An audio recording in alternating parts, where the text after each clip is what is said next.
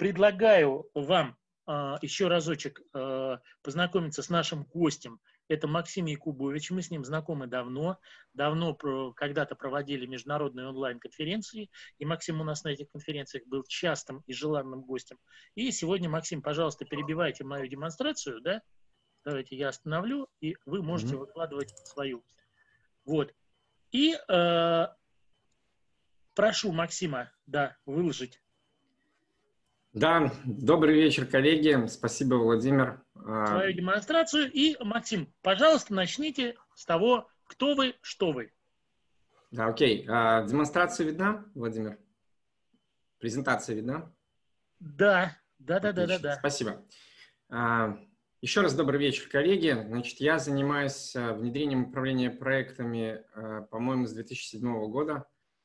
А, внедрял в компаниях из разных сфер бизнеса. Это были торговые компании, компании, которые занимаются а, внедрением IT а, приложений, компании, которые там занимаются, сейчас вспомню, в каких еще секторах, наверное, IT, торговля, а, да, строительство, строительство зданий и сооружений. И почему, э, чем еще я занимаюсь, вот, кроме того, что внедряю корпоративную систему управления проектами, э, я соучредитель компании K2B. Компания занимается автоматизацией бизнес-процессов наших клиентов на базе решения 1С и Bittrex24. Почему я выбрал вот этот кейс, достаточно старый, 15-16 год? А, потому что ну, мне кажется, что в торговых компаниях действительно не так часто внедряют корпоративные системы управления проектами. Это была первая причина. А вторая, ну, это была такая для меня э, интересная практика, когда мы запустили 11 пилотных проектов в параллель, и я был там единственный консультант, который курировал эти все проекты, э, помогал всем руководителям проектов, которые впервые в жизни выступали в роли руководителя проекта.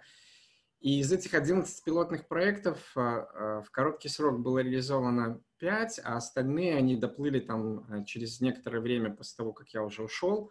И из 11 только один проект был остановлен пилотный, что я считаю достаточно отличный результат. Все остальные, они уложились в плановые сроки, в плановые бюджеты. А, это был такой челлендж, я сам не сильно верил в том, что мы из 11 пилотных проектов 10 реализуем в срок и в бюджет плановый, да, с учетом того, что у компании не было вообще никаких компетенций в управлении проектами, и все руководители проектов, они были ну, нулевые. Да.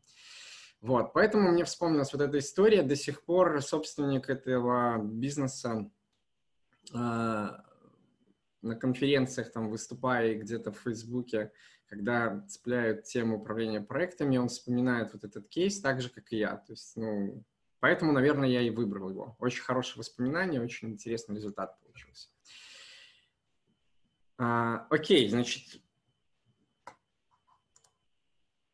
содержание сегодняшнего вебинара. Сначала я расскажу о том, каков был запрос от заказчика, в какой форме он вообще поступил ко мне, как, как это все случилось как я подступился к анализу проблематики заказчика, а, какие предложения по решению его проблем озвучил, и, собственно, результаты проекта внедрения корпоративной системы управления проектами. Ну и там еще очень интересное последействие было, да, вот что произошло через полгода после того, как я ушел из этой компании, перестал ее консультировать, а, чем вот этот э, весь э, проект а, внедрение корпоративной системы управления проектами обернулся для этого холдинга через полгода. Э, да, вот еще раз слайд э, обо мне. Я руководитель проектов, соучредитель компании K2B, руководил программами проектов, а, помогаю некоторым компаниям внедрять agile – сейчас очень такой модный есть термин agile coach. Я не знаю, наверное, я зря себя так называю, но я уже где-то в пяти или шести компаниях э, помогал внедрять Scrum, и в некоторых из этих компаний он прижился, а, в том числе в нескольких банках. С 2003 года управляю проектами, участвовал более чем в 50 проектах. В половине из них был в роли руководителя проекта, программы проектов, скрам-мастера, продукт-оунера. Ну и тренирую в а, трех бизнес-школах по теме управления проектами. А Если у вас будут какие-то вопросы по ходу презентации, пишите их в чат. Э, Владимир будет смотреть и выбирать удобное время там, для ответа, либо подсказывать мне, что можно прямо сейчас ответить на вопрос, либо мы на вопрос ответим в конце вебинара. Как все начиналось? 2015 э, год, это было где-то, наверное, август. А, мне позвонили из компании Белагра, которая входит в холдинг а, Vigor Gloria Ingenium, и сказали о том, что у них есть тема интересная для переговоров со мной. Они обо мне узнали там э, по статьям в интернете и по каким-то отзывам людей, которые учились у меня на тренингах. А, попросили приехать на встречу. Я приехал на встречу. На встрече был директор одной из э, компаний холдинга и э, онлайн там присутствовал собственник, ну и плюс еще несколько топов. И они мне рассказали историю, как вот у них работает консультант, который занимается там постановкой процессов маркетинга, они имели неосторожность этого консультанта спросить, может ли он провести тренинг по управлению проектами. Он сказал, да, могу. Провел этот тренинг, они ни черта из него не поняли, вообще ничего не вынесли и говорят, ну, вот то, что он нам рассказывал про управление проектами, мы вообще не понимаем, как это применить. Вот, а, можешь ли ты провести тренинг? Я говорю, да, конечно, могу, я их проводил там сотни, там, если не, не знаю, не несколько сотен. Ну и они начали говорить, ну смотри, у нас топы очень такие привередливые. Один раз уже провели тренинг по управлению проектами, им сильно не понравилось. Вот если ты начнешь что-то делать не так, если на тренинге им не понравится, но это будет epic fail, и там и ты опозоришься, и, и мы будем выглядеть глупо в глазах топов. Ну я насторожился, думаю, ладно, надо как-то а, посерьезнее подойти к этому тренингу. На встрече они мне рассказали про свои проблемы с проектами. Они говорили о том, что у них есть там десяток проектов, которые они запустили. Все эти проекты буксуют. Я начал задавать вопросы. Есть ли у вас роль руководителя проекта? Там, есть ли у вас э, роль заказчика? Они начали говорить, что ну, нету таких формальных ролей. Я начал спрашивать, а как вы вообще реализуете проекты, разрабатываете графики? Ну, в общем, такие тривиальные вопросы. И понял, что у них это все ну, вот, в каком-то зачаточном состоянии. Да? Мы набросали список вопросов, которые их интересовали для тренинга. Ну, я начал готовить под них, там, адаптировать типовой тренинг. Там, у меня трехдневный тренинг по управлению проектами был. Мы договорились, что надо сжаться до двух дней. Вот, и включить туда ту проблематику, которую они озвучили. В общем, я подготовил этот тренинг по управлению проектами. И а, на этом тренинге мы, собственно, проговорили цель внедрения системы управления проектами. А после тренинга они начали говорить о том, что им все понравилось. Мы точно хотим у себя внедрить управление проектами, и мы хотим тебя пригласить как консультанта. А, и мы проговорили, какая цель вот э, моей работы, как вы будете судить, удачный проект или нет. И ответ был такой. Нам нужно создать систему управления проектами, которая позволит повысить долю удачных проектов, успешных проектов. А, я спросил, что такое успешный проект, они сказали, в бюджет, в срок достиг целей. Да? Ну, классический там проектный треугольник.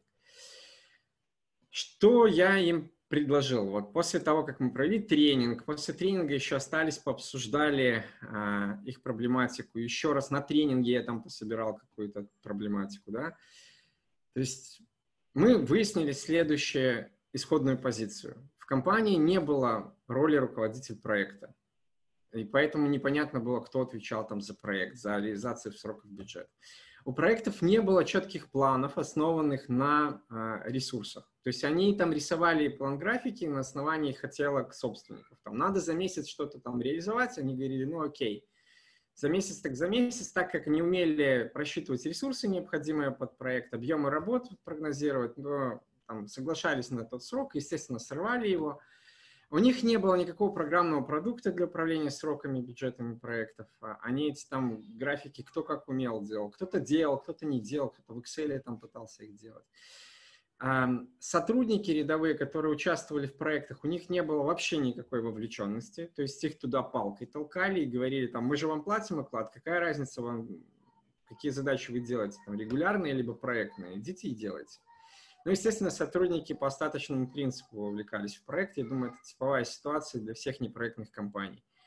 а, у которых нет системы управления проектами и там системы премирования за проекты. Ну и топ-менеджеры и сотрудники, у них вообще не было знаний, как управлять проектами, а, как работать в проектах, в чем специфика проектной работы и так далее. И вот первый шаг, мы провели тренинг для собственников и топ-менеджеров. Там еще присутствовали руководители направлений. Группа была, наверное, человек там 25 или 30.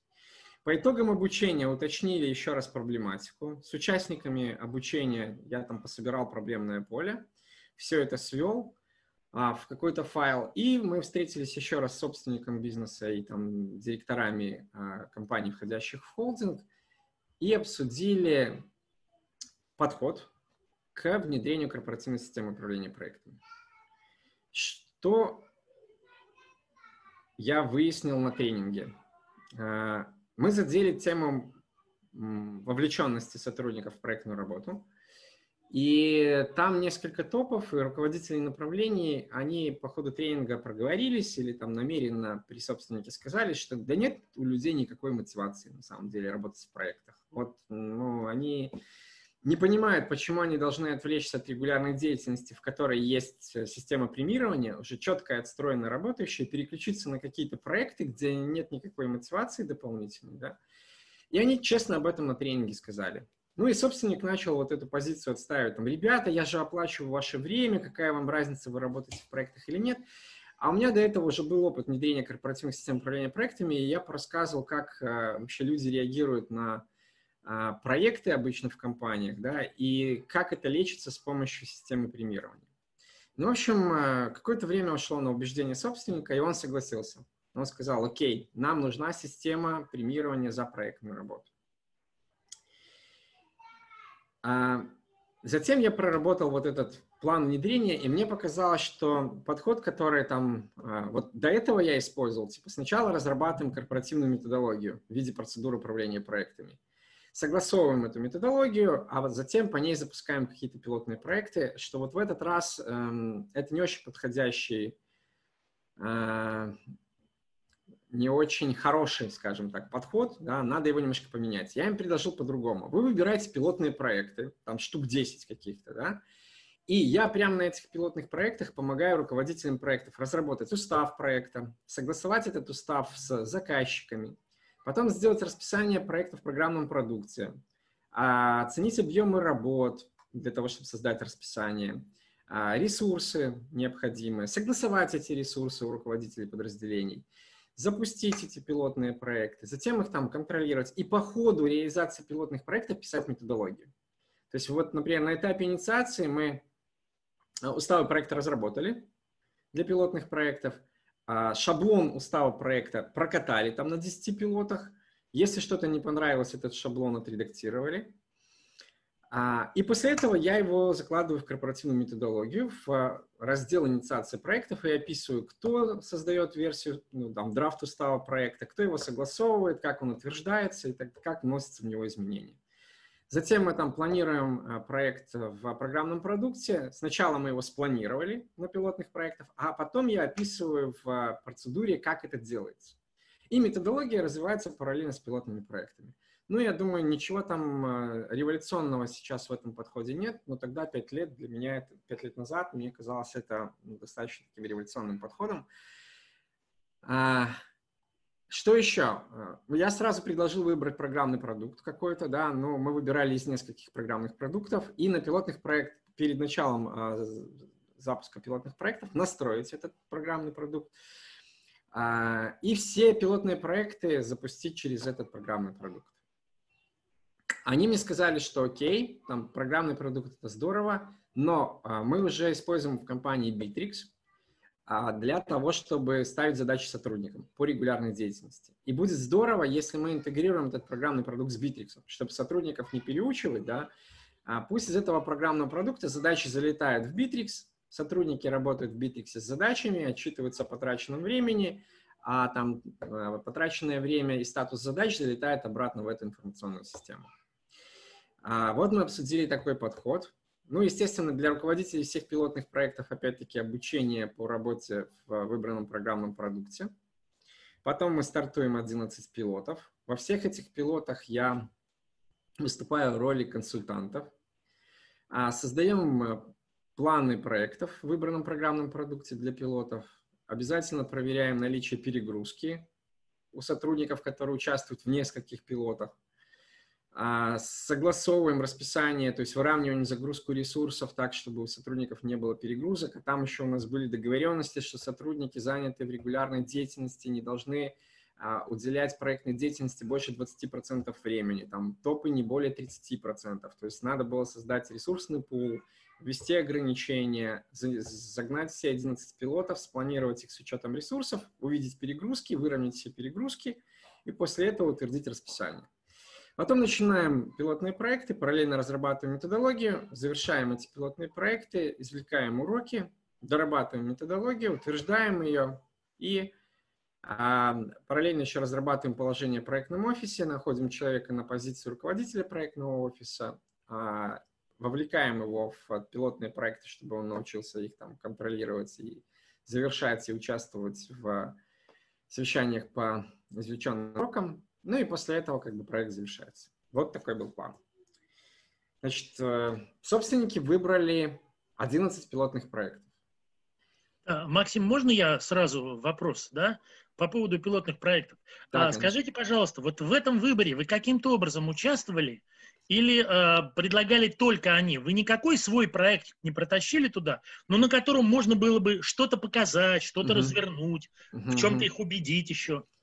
Ну, смотрите, я на самом деле там, пошел в банк и сказал, что, ребята, выбирайте те проекты, которые для вас болят. А, конечно, я мог попасть в ситуацию, когда они бы выбрали какой-нибудь проект, в котором я вообще там в предметной области ни черта не понимаю, да, и это было бы для меня очень там рискованно. А, на тот момент, наверное, у меня не было в, а, моем портфолио таких проектов, где я бы был там руководителем проекта и при этом не разбирался в предметной области. Вот потом уже, там, чуть позже у меня были такие проекты, да.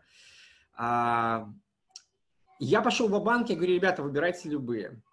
Вот, ну, единственный проект, за который я ратовал и который там очень э, ангажировал, это проект внедрения Microsoft Project. Мы там все-таки проведя какой-то отбор, выбрали Microsoft Project Server и интеграция с Bittrex. Вот э, этот проект был, ну, таким моим, ну, не знаю, любимчиком вот в этой когорте проектов. И он был важен для меня. Почему? Потому что мы, по сути, разворачивали информационные системы для всех остальных пилотов. И если бы этот э, проект затянулся во времени, то пилоты бы стартовали там позже, и весь проект внедрения корпоративной системы управления проектами, он бы сдвинулся по срокам, чего не хотелось бы. Поэтому вот в этом проекте, когда его мы там обсуждали, я активно участвовал. Более того, я даже там а, выступал в роли бизнес-аналитика и описывал требования по синхронизации данных между проект-сервером и, и Bittrex. Остальные Спасибо. проекты выбирала компания. Спасибо большое. То есть, в принципе, получалось, что вы, как вы говорите, сыграли в банк То есть, да. ребята, вы говорите, я делаю. Но да. все-таки один проект, вот именно тот, который был тем самым звеном, да, за который вы потом вытаскивали вообще все проектное управление в этой компании, то есть его построили, наладили, mm вот это как раз тот самый проект. Ну, мы немножечко попозже про него, я думаю, э, да. я вас поподробнее спрошу, если вы сами не расскажете. Все, Хорошо. простите, пожалуйста. Да, не за что. Ну, вот если вы посмотрите на этот список, э, вы поймете, что все эти проекты, кроме одного, они все связаны с автоматизацией бизнес-процессов. И меня это порадовало, потому что, в принципе, я уже до этого времени занимался автоматизацией процессов, внедрял там Microsoft Project, и у меня даже в портфолио уже были проекты внедрения решений на базе 1С.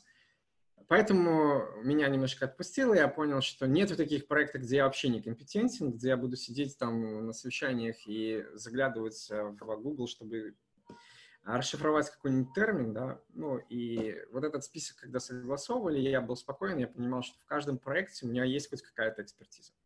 Вот. Единственный проект, который не был связан с информационной системой, это проект разработки регламентов по процессам продаж и разработки технического задания. Но опять же, он был для меня там знаком и понятен, потому что я а, уже участвовал в проектах по описанию процессов продаж, когда-то сам работал в продажах, а, ну и технические задания тоже делал. А, итак, старт пилотных проектов. Значит, по всем пилотным проектам мы определили заказчиков и руководителей проектов и участников команд проектов. А, здесь была тоже очень интересная история, когда мы определяли заказчиков проектов, а, возникла ситуация, что по некоторым проектам там не могли найти заказчиков, да, и собственник бизнеса говорил о том, что, ну, черт побери, что мне выступать в роли заказчика этого проекта. И он своих топов немножко там как-то ну, пушил, стыдил и говорил, ребята, ну как же так? Это же это нужно вам, да? Вы же получаете там премии от регулярной деятельности. И благодаря вот этим пилотным проектам вы автоматизируете свои процессы и улучшите свои показатели и будете получать больше премиальные. Ну, то есть прошла вот эта э, пора, когда собственник их немножко попушил, мы определили заказчиков, там, руководителей проектов, мы развели роли заказчика и руководителя проекта во всех проектах, кроме одного. А в одном проекте мы сделали исключение, там один человек, он был заказчиком своего проекта и руководителем проекта. Разработали уставы проектов по шаблону, который я предложил для всех пилотов. Согласовали эти все уставы проекта э, у заказчиков и утвердили у генерального директора холдинга. В уставах проектов уже были плановые сроки и бюджеты, а, но мы договорились о том, что после этапа планирования проектов в Microsoft Project мы еще можем уточнить срок и бюджет проекта в уставе. И так и произошло после того, как мы спланировали проекты в проекте с учетом ограниченных ресурсов. Мы э, сроки бюджета в уставе под, подредактировали, там выпустили вторую версию уставов и продолжили реализацию проектов. Параллельно с этим, э, даже не так, еще до старта пилотных проектов, что мы сделали? Мы проработали систему мотивации. Мы даже разработали положение в системе мотивации за проектную работу. Расчет премиальных за проект был привязан к количество человека часов, которые э, отработал каждый человек, и стоимости часа сотрудника. Мы определили стоимость проектного часа для каждого сотрудника. А, договоренность была такая. Проектный час стоит на 25% дороже, чем час в регулярной работе, а, в регулярном контуре. Как только сотрудники узнали о том, что в проектах их час стоит дороже, чем в регулярной деятельности, а, случилось то, на что я не рассчитывал. Да, шквал, просто там, ну, куча желающих поучаствовать в проектах. И поэтому нам пришлось немножко подкручивать вот эту систему премирования. А, мы увидели, что там а, финансовый директор, когда посчитал, какие премии надо будет выплатить, а, немножко подкрутили, чуть-чуть снизили стоимость вот этого часа, там, наверное, плюс 20% пересмотрели. Но все равно количество желающих участвовать в проектной работе было огромным. И мы даже там устраивали конкурсы, там отбирали, кто подойдет в команду, а, а, а кто не очень подойдет. Но дальше нам надо было... Да-да. Да, да Максим, прошу прощения, да? Перед тем, как перейдете к следующему слайду, а, есть вопрос от Анастасии Ершовой. Угу. Ну, почему решили по одному проекту все-таки соединить роли несоединимые? заказчика и руководителя проекта. Ну, то есть это, ну, как-то, так хочется сказать, противозаконно, я согласен с Анастасией. Да, Что в нем было особенного в этом проекте? И кто выступал руководителями проекта? А, Руководители значит, и специалисты операционных отделов? Руководителями проектов а, были, а, скажем так, руководители подразделений. Да. Угу, то есть владельцы ресурсов. Угу. Да, да. Угу. А заказчиками, как правило, были их вышестоящие руководители. Угу. Ну, например, руководители э, одной из компаний. Угу.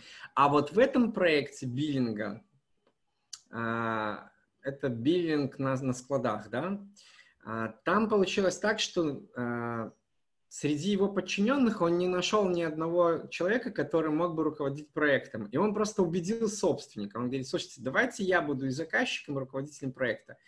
Я, конечно, был против, я говорил, что, ребята, порочная практика, на самом деле потом там вылезла проблема, то есть когда он сдал проект, оказалось, что, а, а, ну, так как устав проекта он сам себе утверждал, да, он не прописал там а, очень важное требование по а, интеграции биллинговой системы с системой управленческого учета. Вот. А собственники, когда устав проекта утверждали, они этот момент пропустили. Ну и получилось, что он сделал проект как бы для себя, и он говорит, у меня все здорово, у меня там биллинг на складе есть, а собственники говорят, так э, ты данные по биллингу не отдаешь систему управленческого учета. Он говорит, а у меня в уставе этого не было. Ну, то есть, на самом деле, практика оказалась такой порочной, когда заказчик и руководитель проекта все-таки разные люди, когда а заказчик действительно заинтересован в каком-то комплексном результате, там э, не было такой, таких вещей, когда вот взяли и пропустили какое-то важное требование, а потом собственники бизнеса удивлялись, что типа, ребята, ну как бы какой-то скоп проекта получился однобокий, да, то есть там интеграции mm-hmm. нет. Угу. Вот, то есть, а... Почему? Ну, потому что вот он убедил просто собственников, что нет выхода другого. Надо вот, чтобы Понятно. он совмещал в себе. Понятно. Ну, я думаю, что вы ответили на вопрос, да, но самое главное, что исключением из этого правила и последствиями, которые получили, они, как я понимаю, поняли, нельзя назначать руководителя проекта и угу. заказчика на эти две роли одно и то же лицо, потому что есть конфликт интересов. И они этот конфликт интересов увидели. И хорошо, что получил, ну, на мой взгляд, хорошо, mm-hmm. что получилось, что они, как вышестоящие, сказали ему, что же ты не сделал, а он взял mm-hmm. и сунул им устав. А в уставе mm-hmm. этого нет. Да. А он его и с одной, и с другой стороны подписал. Им и сказать нечего. Я думаю, что они правильно отреагировали, и уже следующие проекты никогда не соединяли заказчика и руководителя проекта. Ну, Потому я что надеюсь, иногда, Максим, да, что у них это бывают ситуации. Э, когда, ну, может быть, я не прав, да, что когда ты понимаешь, что ну нельзя убедить словами людей, ты думаешь, ну хорошо, пока mm-hmm. я здесь, давайте попробуем, ну посмотрим, ну в конце концов, если что-то там будет уж сильно завариваться, я попробую тогда свое плечо подставить. Наверняка вы так и думали. Да, что, если и... вдруг, я же рядышком это, это был хороший такой вот кейс, на котором можно было показать, как вы говорите, почему это не очень хорошая практика, да, и поэтому я на это пошел и не стал там сильно упираться. Угу. Ну, чужо, очень хорошо. Хорошо, спасибо. Вот. спасибо. Дальше надо было подготовить информационную систему. Так как заказчик настаивал на том, чтобы сотрудники, э, работающие в проектах, работали с задачами в Bittrex, чтобы не менять им инструмент, нам нужна была интеграция. А почему выиграли, выбрали Microsoft Project? Потому что одно из требований заказчика мы должны отслеживать загрузку ресурсов. Но так как это 2015 год, там сильно большого выбора-то не было на рынке на то время еще. Да? Систем, где можно было ресурсное планирование осуществить, увидеть перегрузку ресурсов. Ну и кроме того, я там Microsoft Project Server уже внедрял в нескольких компаниях. Я говорю, ребята, ну там есть как бы варианты на рынке, да, но а, из того, что я знаю, вот Project Server точно нам подойдет, а по всем другим системам придется искать подрядчика на внедрение. Ну, они сказали, а, слушай, нет, ну, еще подрядчика, еще там выкатит бюджет какой-то огромный. Вот, а бюджет на внедрение Project Server плюс интеграции с Bittrex был достаточно нормальный такой для них, ну, то есть не, не огромный. Они смогли его переварить, поэтому а, показал им возможности Microsoft Project Server, а, рассказал, что, где, как работает. Им, в принципе, понравилась демонстрация продукта и решили двигаться по пути интеграции с Bittrex. А, нашел а, знакомых программистов, а, которые взялись за интеграцию со стороны Microsoft Project Server, а программист Bittrex уже был у этих ребят.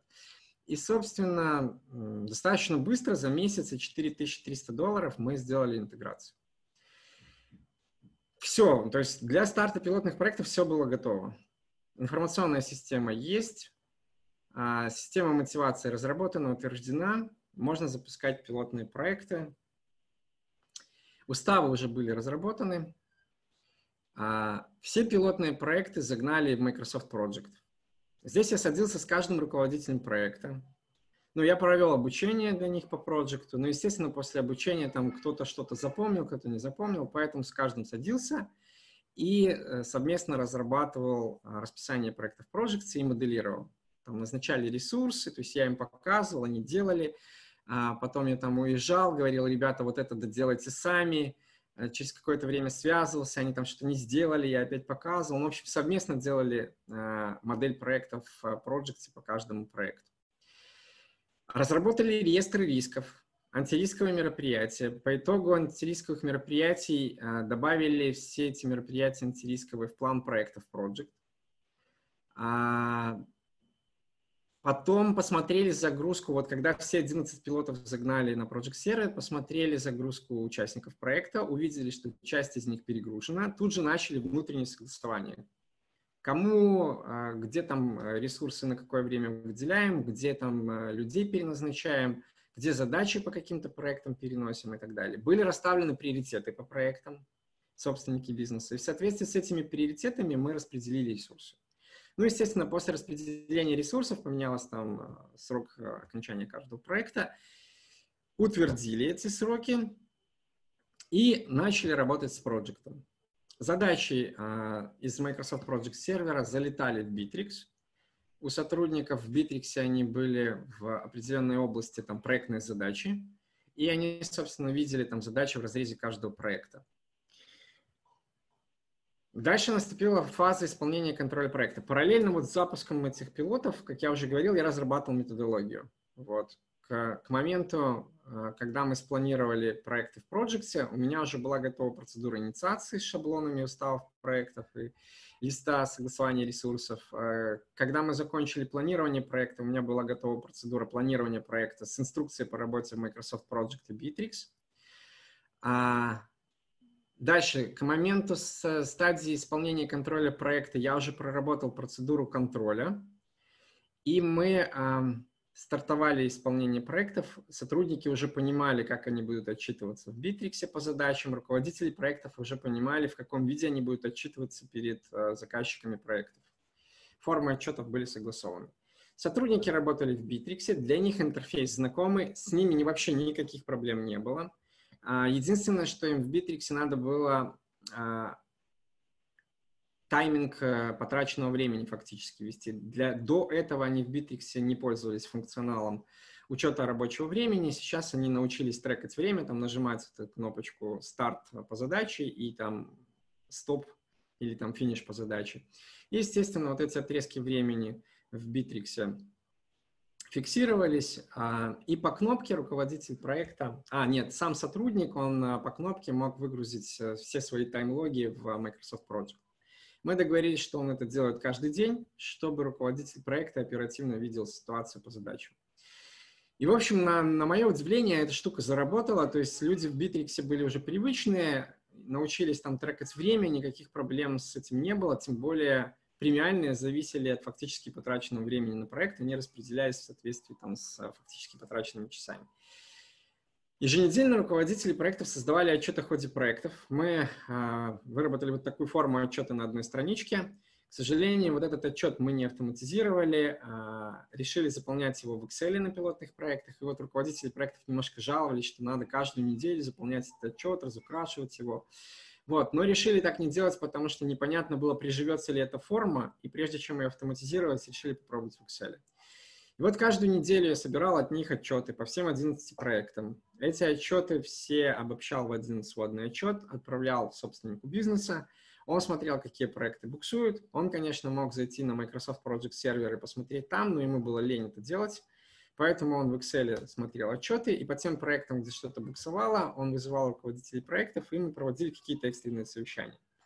То есть почему буксуем, как перепланировать проект, э, надо ли добавить там людей, надо ли перепланировать э, время, там интенсифицировать какие-то задачи и так далее. А, так как это были вот там первые проекты для них, то я, честно говоря, думал, что все будет намного хуже. Но у них дисциплина исполнительская была достаточно хорошая, и по этим отчетам действительно очень быстро предпринимались какие-то корректирующие действия. Было несколько э, проблемных проектов, в которых все буксовало. Там, как правило, ну, один или два таких проекта были. Там руководители проектов, ну, они просто были какие-то лентяи. А, и, собственно, мы с собственником обсуждали, что, скорее всего, вот, вот эти люди не потянут роль руководителя проекта. И был проект, в котором сменили руководителя проекта. А, и даже там одного человека уволили по ходу пилотного проекта, руководителя направления недвижимости, взяли на его место другого, пришлось там рестартовать проект. Но остальные проекты, на удивление, двигались по расписанию достаточно живо. А, параллельно мы проводили работы по созданию проектного офиса. Понятно было, что а, в компании работает там несколько тысяч человек, у них достаточно хорошо поставлен процессный офис на, тот, на то время был, и, и решили, что руководитель процессного офиса иде, идеальный кандидат на то, чтобы стать руководителем проектного офиса. То есть решили не брать отдельного человека, а сделать совмещение. А, Притом предполагали, что одновременно у компании будет вряд ли там больше, чем 10 проектов, и э, руководитель проектного офиса не будет загрузки там full time, поэтому э, руководитель процессного офиса сможет уделять там 30-40% времени проектной деятельности, и этого будет достаточно. Э, разработали положение о проектном офисе. Э, структура этого положения на экране. Первые два месяца отчеты о ходе проектов проверял я. А через два месяца подключили вот эту девушку, руководителя проектного офиса, и она уже училась собирать отчеты о ходе проекта, все в один отчет для собственников объединять. Этот отчет высылала, собственно, с ними обсуждала, я присутствовал в этих обсуждениях. То есть я потихонечку там переключал а, свою работу на ее работу, чтобы она втянулась, пока вот я там занимался консалтингом этого проекта, чтобы она за это время подтянулась как руководитель проектного офиса и вникла в суть своей работы научилась выполнять свои функции. А с точки зрения методологии управления проектами было разработано четыре процедуры. Инициация проекта, планирование, исполнение, контроль и завершение. Процедуры включали в себя шаблоны по проектной деятельности. Что получила компания через пять месяцев? Через пять месяцев после начала нашего проекта уже была разработана и согласована и утверждена методология управления проектами. А, информационная система на базе Microsoft Project Server и Bittrex была обкатана на пилотных проектах. Э, ну, все работало как часы. Собственники точно были уверены в том, что она работающая, даже там не работоспособная, а работающая. А, был выделен человек на роль а, руководителя проектного офиса, пусть и на full time там по совмещению, но этот человек был. А была разработана система за премирование за проектную деятельность. Реализовали пять пилотных проектов за вот пять месяцев, да.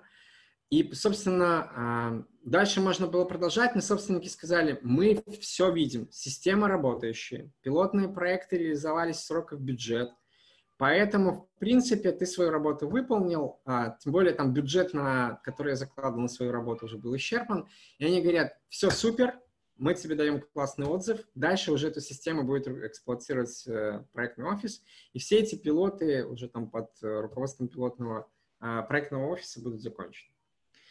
Ну и, собственно, через несколько месяцев все пилоты были закончены. Из 11 проектов 10 финишировали в плановый срок и в бюджет, и только один проект его остановили. Там, да, остановили, потому что забуксовал он очень сильно и руководитель проекта там сменился, вот то, что я говорил, и рестарт сильно не помог. А, и там этот проект, по-моему, все-таки там а, перенесли сроки, его как-то дожали. То есть а, не то чтобы совсем остановили, а, а он просто очень сильно растянулся во времени. Ну и, собственно, я с, с этой компанией разошелся. Uh-huh. И Максим, можно да, перед да. тем, как вы переключитесь, да, э, значит, хотел спросить, у вас на первом слайде, вот на этом слайде, на предыдущем было, если можно, верните, пожалуйста, да, угу. вы сказали, что вы э, подготовили для них корпоративную методологию управления проектами. Угу. Скажите, пожалуйста, а что за основу взяли? А, я взял PMBOK, но очень сильно его урезал. То есть оставил только те элементы, которые, опять же, в моей практике, а я уже там проектами к этому времени 10 лет управлял, и внедрял управление проектами еще в одной торговой компании. Это группа компаний Armtech, она там огромная, у нее огромный бизнес в России и в Беларуси. Они торгуют автозапчастями. И а, я, в принципе, понимал, какие там шаблоны для управления проектом нужны, какие нет. А какие там а, инструменты действительно полезны, какие нет. Поэтому, ну, это такой был урезанный PMBOK. Mm-hmm.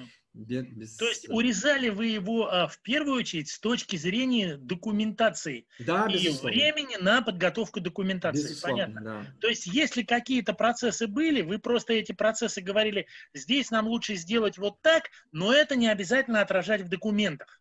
То есть угу. вы можете сделать так, но не нужно писать еще и вот этот документ, и вот этот, и вот этот, и вот этот. Угу. Да, ну там, наверное, из PMBOK из э, там, 49 процессов а, реально в методологии было описано, наверное, 15. Да? Все остальное ну, на тот момент Понятно, то есть это подразумевалось, было. да. Да. Да, то есть каждый уже делал в силу своего опыта эти, этими процессами, если и занимался, то уже, так сказать, да, да. это, это как бы стандартом, за рамками, за рамками методологии, конечно, mm-hmm. любой руководитель проекта мог использовать какие-то дополнительные инструменты, если он где-то их освоил там на практике, поднабрался. Ну и кроме того, у нас было обязательное а, извлечение уроков по окончании каждого проекта, и это было заложено в корпоративной методологии. Действительно, по всем пилотам, которые при мне закончились, мы провели усвоенные уроки. А, мы еще раз отредактировали методологию, убрали там какие-то лишние вещи – а добавили что-то, что э, по ходу пилотов э, коллеги там заметили какие-то интересные инструменты, мы это добавили в методологии. Ну и, собственно, все, вот э, мы расстались. Uh-huh. А, ну, как я уже говорил, через пару месяцев успешно завершились еще четыре проекта из оставшихся шести, да, значит, э, четыре все-таки. А два проекта еще там забуксовали, финишировали чуть позже. И, собственно, собственники компании были очень довольны. Из 11 пилотов 9 в срок, в бюджет достигли целей, там все прекрасно. Два забуксовали. Очень хорошая результативность, 9 одиннадцатых, да. Далеко не во всех компаниях там с э, высоким уровнем зрелости такая доля успешных проектов. А, ну и все, и мы с ними расстались. А через полгода они узнали про Agile. А, значит, почему они задумались про переход на Agile.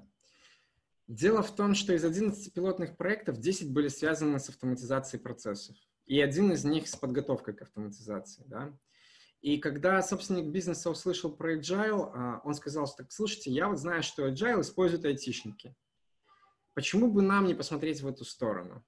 Я говорю, окей, ребята, но а, вы настолько там а, за регламентированная компания, у вас есть процессный офис, у вас там на каждый чих есть регламент, что, возможно, вот agile будет для вас немножко такой э, слишком, э, ну, такой неподходящий подход, да, потому что все-таки в agile немного бюрократии, мало документов, больше устного обсуждения, а техническое задание пишется по мере развития продукта и так далее. Они сказали, слушай, ну вот давай ты проведешь обучение – Расскажи нам, что такое agile. Какой там подход внутри agile самый популярный? Я провел обучение, рассказал им про agile, рассказал про Scrum, а я использовал Scrum с 2010 года на проектах э, автоматизации бизнеса.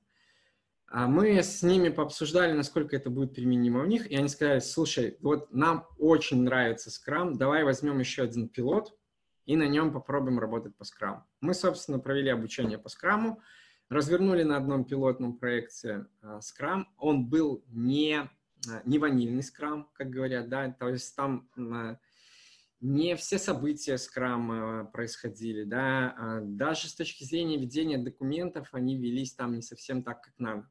То есть такой адаптированный у них получился Scrum. Но результаты пилота настолько поразили собственника, то есть то, что он пытался автоматизировать там процессы продаж, а, по классической методологии управления проектами, вот эти полгода после того, как разработали ТЗ, они там что-то полгода делали по автоматизации продаж, и проект очень сильно буксовал. А, его взяли в качестве пилота и реализовали по скрам за несколько месяцев, он был просто в восторге. И после этого они решили, что надо по всем этим проектам переходить на, на скрам. А, значит, в конце 2017 года нас собственником э, холдинга позвали на совместную конференцию МТБ банка, это такой вот есть банк в Беларуси, да, и на этой конференции попросили рассказать про опыт внедрения управления проектами в, компа- в группе компаний в холдинге. А, и он выступил и с таким прям, а, с такой гордостью рассказывал о том, что удалось сделать с помощью Agile Scrum в компании – с точки зрения автоматизации за там последний год, вот когда они перешли на Scrum, даже не год там, а, а ну да, это был конец 2017 года, уже год они там работали по Scrum, а, он был очень такой там воодушевленный, восторженный, говорил о том, что если там до этого мы проекты автоматизации, там а, процессы продаж делали там, 6 месяцев, то после того, как начали использовать Scrum, мы там за 2 месяца сделали то, что 6 месяцев не могли реализовать. И там еще несколько примеров привел. И, в общем, к моему удивлению, у них прижился такой полускрам, да, а, и они для проектов автоматизации начали использовать этот подход. А, что произошло с классической методологией управления проектами, которые мы разработали? Они ее решили использовать для проектов по открытию новых офисов, по выходу на новые рынки и так далее. То есть все проекты, кроме автоматизации, они предполагали реализовывать по классической методологии. Вот, я не знаю, были ли у них после этого такие проекты, но знаю, что по автоматизации очень много еще всего было сделано, и собственник бизнеса очень гордится той информационной системой, которую он а, создал, и у него даже была идея упаковать ее в коробку, сделать коробочным продуктом, но, по-моему, он так и не упаковал это все в коробку. Вот, у меня, в принципе, все. А, ну, я как раз уложился, даже немножко перелимитил время. готов ответить на оставшиеся ваши вопросы. Владимир, есть там еще что-то у нас? Да, Максим, ну, во-первых, спасибо большое, да, значит, ну, mm-hmm. во-первых, интересно, во-вторых, это необычно, то есть и подход такой, который, как бы сказать, не классический подход, да, mm-hmm. к неклассическому э, к неклассической организации, да, которой вам удалось не просто внедрить, а я так понял, что вы где-то даже, например, о приоритетах проектов не говорили, до определенного момента, когда mm-hmm. они не увидели, что все проекты как бы надо обязательно по при, то есть обязательно приоритизировать, чтобы было понятно, этот ресурс-то куда девать, кому его отдавать. Он mm-hmm. самый важный, самый нужный. Куда его надо переводить? Я думаю, вы сказали, ну, будут приоритеты в проектах, вы сразу поймете. Именно Мы так. Берем отсюда и отдаем самый приоритетный да. проект. Да, да, да. Отлично. То есть ставящее время, которое ставило вопросы, э, и вы на эти вопросы подсказывали им ответы. Вот это лучше сделать так. Вот что еще интересно, я вспомнил, что а, в, в группе компаний э, Armtech, которые торгуют автозапчастями, они в Беларуси там номер один, в России, по-моему, в пятерку входят на своем рынке. А в 2007 году а, я внедрял корпоративную систему управления проектами с коллегами, и там вот тоже такой классический традиционный подход, водопадная модель использовали. И после этого они автоматизировали свой бизнес на продуктах SAP. И они вот эту методологию протащили для реализации проектов SAP. И а, в прошлом году я звонил им и говорю, слушайте, ребята, уже все переходят на Agile, давайте я вам тренинг проведу, расскажи, что это такое. Они говорят, слушай, ты так классно нам внедрил методологию управления проектами, а у нас все прижилось, мы ничего не хотим менять. То есть они там 13 лет, они как работали по традиционному подходу, основанному на PMBOK, они там что-то чуть-чуть подкручивают и бомбят свои проекты по этой традиционной методологии. Но они сказали, ты, ты перестарался, ты слишком хорошо внедрил, нам теперь никакого agile не надо. Я был удивлен. Вот, такой еще да, Хороший, хороший штрих, хорошее дополнение к вашему рассказу. Значит, давайте я тогда озвучу вопросы. Коллеги, если вопросы еще есть, пишите, пожалуйста, вопросы. А я э, вопрос а, который хотел задать, э, это задавала, сейчас секундочку, еще раз нас спросила Анастасия Ершова. Если бы вы сейчас выбирали, то тоже выбрали бы BMS Project на эти проекты? Или сейчас вы уже видите более подходящую программу? А, смотрите, софта очень много. А, я работаю сейчас там с разным софтом. Я бы шел от требований заказчика в любом случае, да. Если ресурсное планирование нужно, то, естественно, надо искать инструмент, где поддерживается ресурсное планирование. Да? Но так как э, Microsoft Project поддерживает, я бы в пул кандидатов э, этот программный продукт включил. Да? Но надо смотреть, надо отталкиваться от требований. Какие они хотят инструменты управления проектами автоматизировать? Что им надо? Нам надо там ресурсную загрузку увидеть. А, надо э, функционал, который позволяет а, выравнивать загрузку ресурса или нет. Вот только после того, как собрал требования, только после этого я бы предлагал какой-то инструмент. Вот такой ответ. Потому что инструментов, ну, очень много, и надо смотреть на бюджет, который заказчик может выделить под автоматизацию проектной деятельности, и на его требования. У меня бывают примеры, когда люди хотят там а, кучу всего, а я потом спрашиваю, ребят, какой у вас бюджет там, ну, сколько вы в год готовы тратить на информационную систему по управлению проектами? Когда озвучивают бюджет, я говорю, слушайте, у вас э, только один выход, это Bittrex. Причем в нем половина ваших требований реализована не будет, да, но под этот бюджет подходит только Bittrex или вообще какой-то бесплатный софт. Угу. Вот, к сожалению, так. То есть, Поэтому, Максим, да-да. Да, правильно я понимаю, что ваш ответ на вопрос, с учетом того, что те требования, они остались теми же самыми, вы угу. бы сейчас выбрали Microsoft Project? А, для той компании, о которой мы Это говорим, да. ну смотрите, они сейчас перешли на рельсы Scrum, и я бы, конечно, им смотрел продукт, который позволяет работать по Scrum. Uh, у Microsoft Project, по-моему, uh, ну, смотрите, у Microsoft есть продукт, который раньше назывался TFS, Сейчас он называется как-то по-другому. Вот там есть точно поддержка процессов Scrum. Uh-huh. А в, под Project, по-моему, пилили какую-то фичу для работы по Scrum, но я, честно говоря, не знаю, uh-huh. как она работает и так далее. Если такой функционал есть, действительно, да, то я бы рассмотрел его как возможность. Uh-huh. Если uh-huh. нет, то тогда искал Понятно. бы продукт, подходящий под Scrum. Понятно, спасибо. Uh-huh. От Андрея вопрос. А делали ли расчет бенефитов от реализации проекта? Каким угу. образом делали оценку сроков работ по проекту?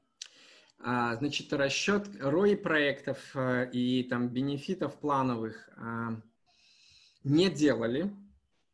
А, бюджет считали, исходя из планового времени по проекту, по ставкам человека часа, с учетом налогов, которые будут заплачены там с, этого времени сотрудников – то есть бюджетировали от плановых трудозатрат проекты и плюс все прямые расходы. Если в каких-то проектах сделали закупки, а, оборудование там, например, а, или какого-то софта, то это тоже включали в бюджет.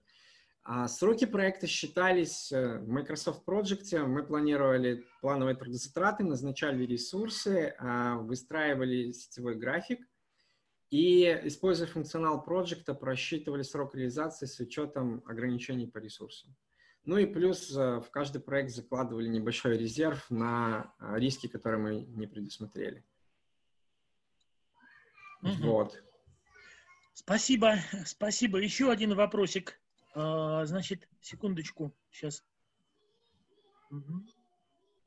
Андрей Харламов, каким образом можно оплачивать работы по скрам, если бюджет на проект закладывается при оценке проекта по классической методологии PMI? PMI. Угу. То есть речь о большом клиенте, где вопросы оплаты не позволяют выставлять акты на конкретные уточненные суммы. Вы имеете в виду, что а, заказчик вообще хочет работать по традиционному подходу, да, там, где ну, водопадная модель используется, да, а команда хочет работать по скрам. Правильно ли я понял? Сейчас давайте, Владимир. Сейчас, да, дождемся ответа от Андрея Харламова. Уточняем вопрос, Андрей. Пожалуйста, напишите. А, сейчас я вот еще раз читаю. Оплачивает mm-hmm. работу по скрам. Ну, смотрите. А, так, оценка по классической.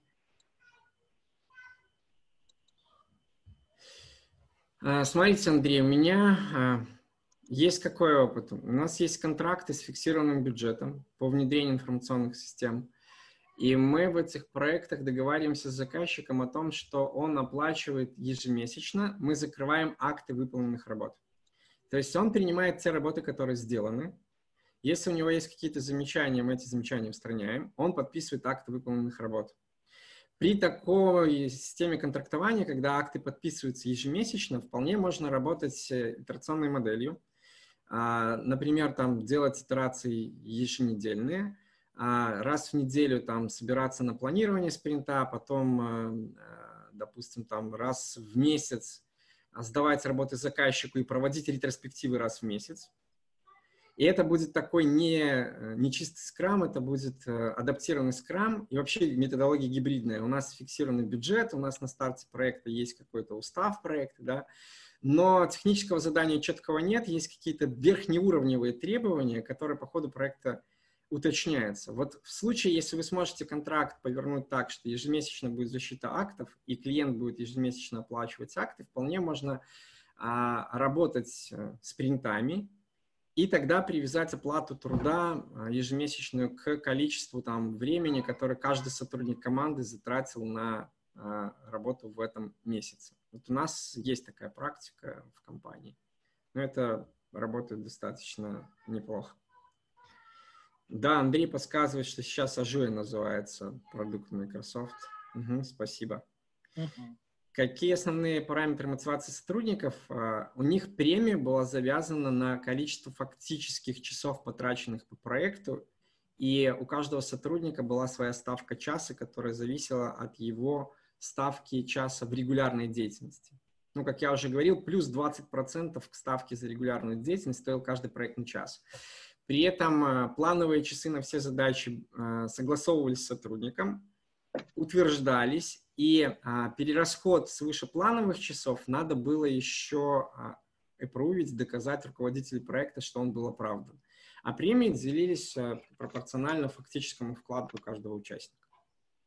А, да, еще была одна поправка, а, так называемый коэффициент выполнения задач срок. Если сотрудник, например, из 10 задач 5 выполнил в плановые сроки, то а, его премиальные а, умножались на коэффициент 0,5. То есть очень сильная мотивация работала на выполнение задач в срок. Во-первых, в плановое время уложиться, в человека часы плановые, а во-вторых, плановый срок. Как только у тебя там срывы плановых сроков идут, тут же понижающий коэффициент работал. Спасибо. А, коллеги, я пока, а, вопросы пока от вас кончились, у меня парочка вопросиков еще есть, но я хотел вам предложить, пожалуйста, вот а, я выложил в чат ссылку на опрос, там несколько вопросиков по поводу нашего сегодняшнего вебинара, пожалуйста, зайдите, и пока я буду свои вопросы задавать, да, вы посмотрите, пожалуйста, поставьте там оценки, ладно? Хорошо? А я пока задам то, что я не стал задавать в, по ходу, да, хотел mm-hmm. бы задать сейчас. Э, скажите, пожалуйста, вот э, как удалось одновременно контролировать 11 пилотных проектов? Вы же один человек. Mm-hmm. То есть, я так понимаю, здесь не было такого, что, например, чем-то вы занимаетесь там в понедельник, чем-то во вторник. То есть, обычно кончается неделя, приносит все отчет. Угу. То есть, да, получается, у, нас... у вас угу. А их Спасибо. пилотных угу. проектов 11, да, и вы через себя все отчеты пропускали, все документы пропускали. Как удалось? У нас был один отчетный день на каждой неделе. Я сейчас не вспомню, какой это был день. Ну, угу. допустим, пятница. И угу. я знал, что в пятницу у меня вот э, надо будет проверить отчеты по всем 11 проектам. И я там полдня планировал только на проверку отчетов, угу. на то, чтобы связаться с каждым руководителем проекта, уточнить, почему ты там буксуешь а в отчетах они писали еще обоснование какое-то, да. А, и вот я каждую неделю планировал вот там пятницу, там 4-5 часов на проверку вот этих отчетов и связь с руководителями проектов оперативных, чтобы uh-huh. что-то уточнить, а потом это все собрать в единый отчет. Но, честно говоря, когда мы вот это все начинали, у меня было какое-то такое ощущение, что я прям в аферу какую-то лезу, да, но меня так драйвило это все, мне казалось, такой uh-huh. интересный проект. Плюс сам собственник мне показался очень интересным человеком. Была такая хорошая поддержка и карт-бланш от него.